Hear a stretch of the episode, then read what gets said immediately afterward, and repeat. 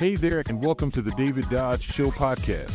Join me as I share with you my personal tips and tricks that have helped me successfully flip over 100 houses per year in my business. We'll be diving into a lot of deals, so get ready to cash in some paychecks with me. But that's not all, I also have over 120 plus rental units and enjoy being a landlord. Creating passive income and wealth with rental properties is a passion of mine, and I'm excited to share my experiences and insights with you. So buckle up and get ready for some valuable knowledge that will help you achieve success in the real estate industry. Let's do this. Okay, when it comes to multiple offer guidelines and scripts and screening questions for creative finance, uh, we have some resources that we can share with you to help you with this process. But what I have found in my almost 20 years of real estate investing and almost a thousand real estate transactions is, is that most people just want to sell the property and be done with it. They just want to take a cash offer and take their cash and or pay off any existing debt that they may have on the property and then take the difference, okay?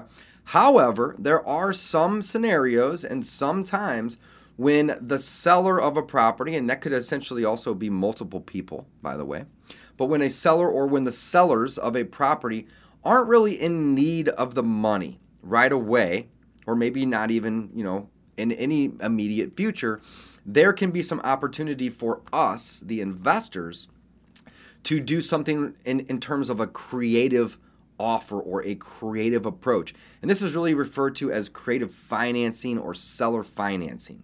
It's the same thing, it's got a couple different words, but it really just means the same thing. Okay?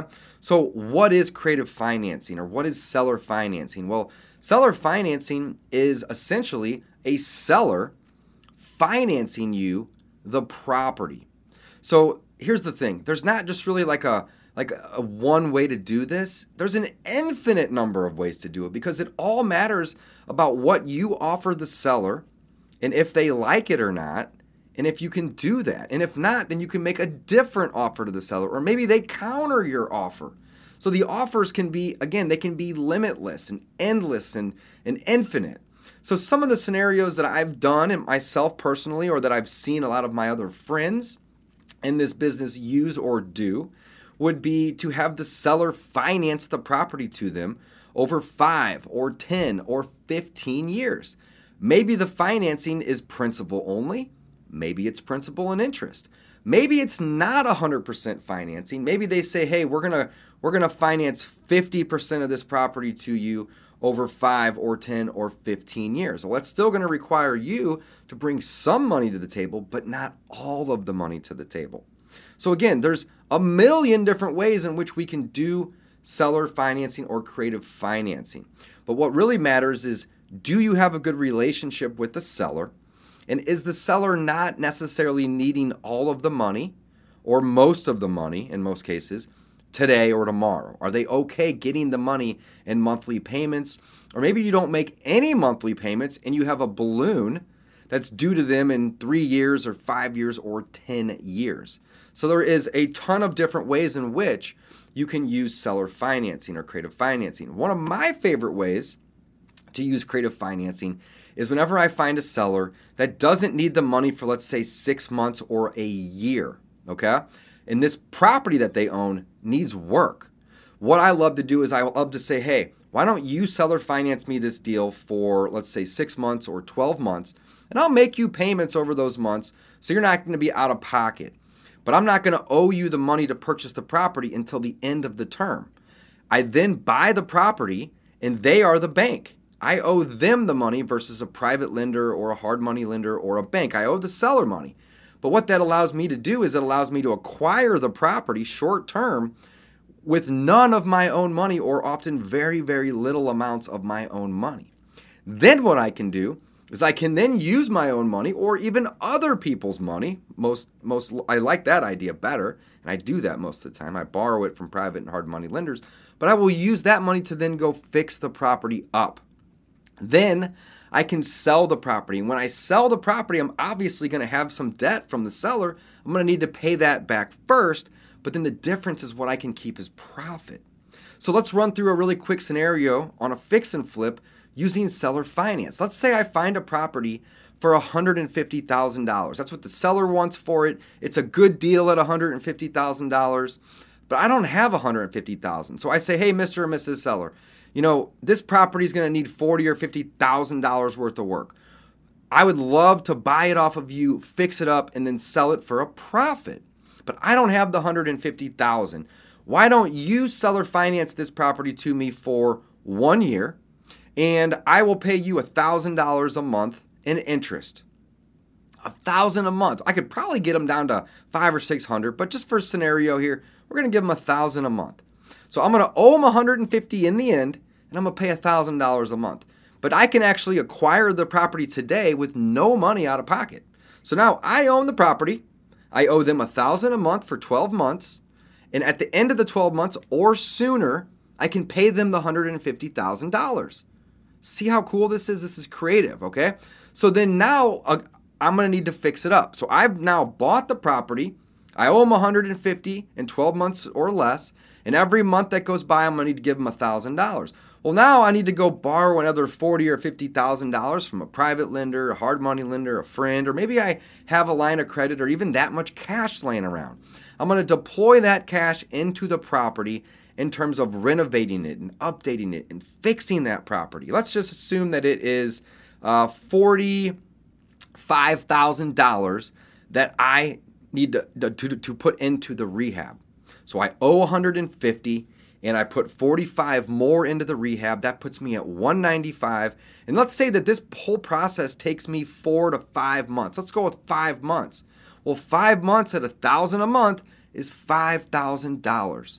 So 150 plus 45 plus 5 is 200,000. That's what I owe back plus interest to the to the person that lent me the the private or the hard money, but that's going to be pretty small. So in the end I may owe a little over 200,000, right? Maybe 203 or 205. Let's round it up. Simple math. 205.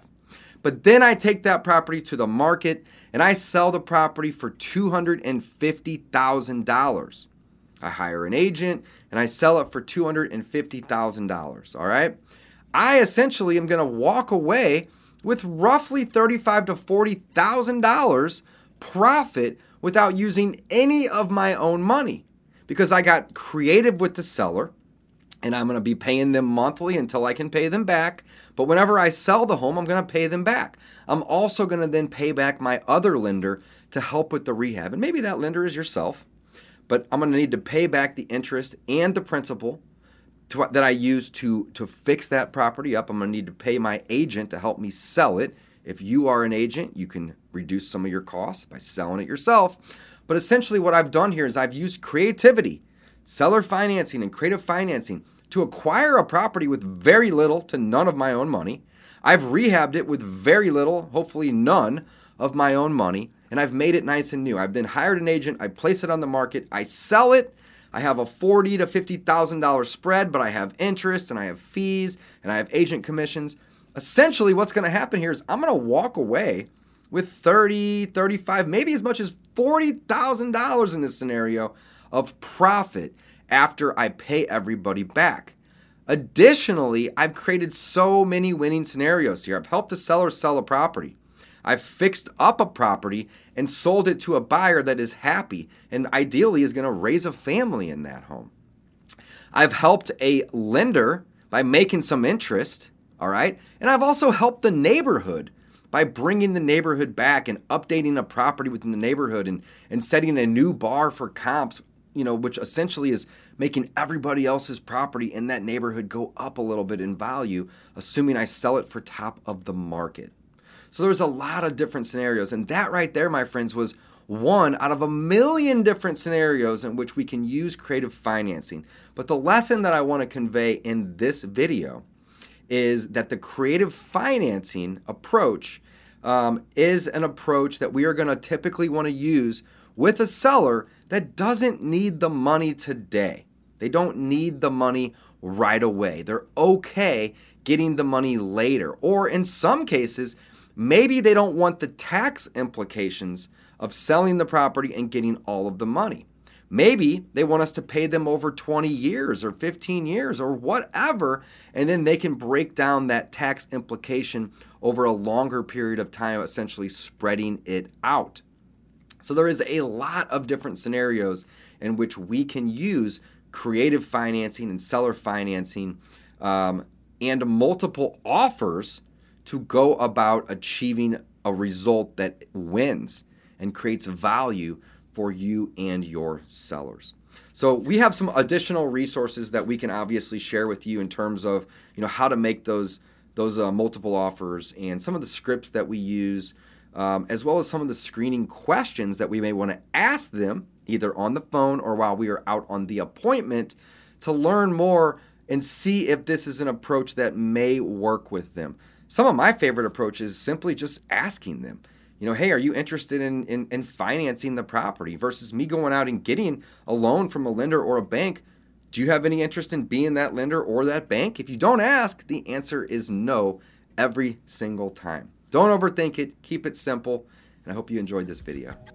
Thanks for tuning into the David Dodge Show podcast, where we've explored the secrets of successfully flipping over 100 houses per year and creating passive income through rental properties. We hope you've gained some valuable insights from David's tips and tricks and are feeling inspired to apply them to your own real estate ventures.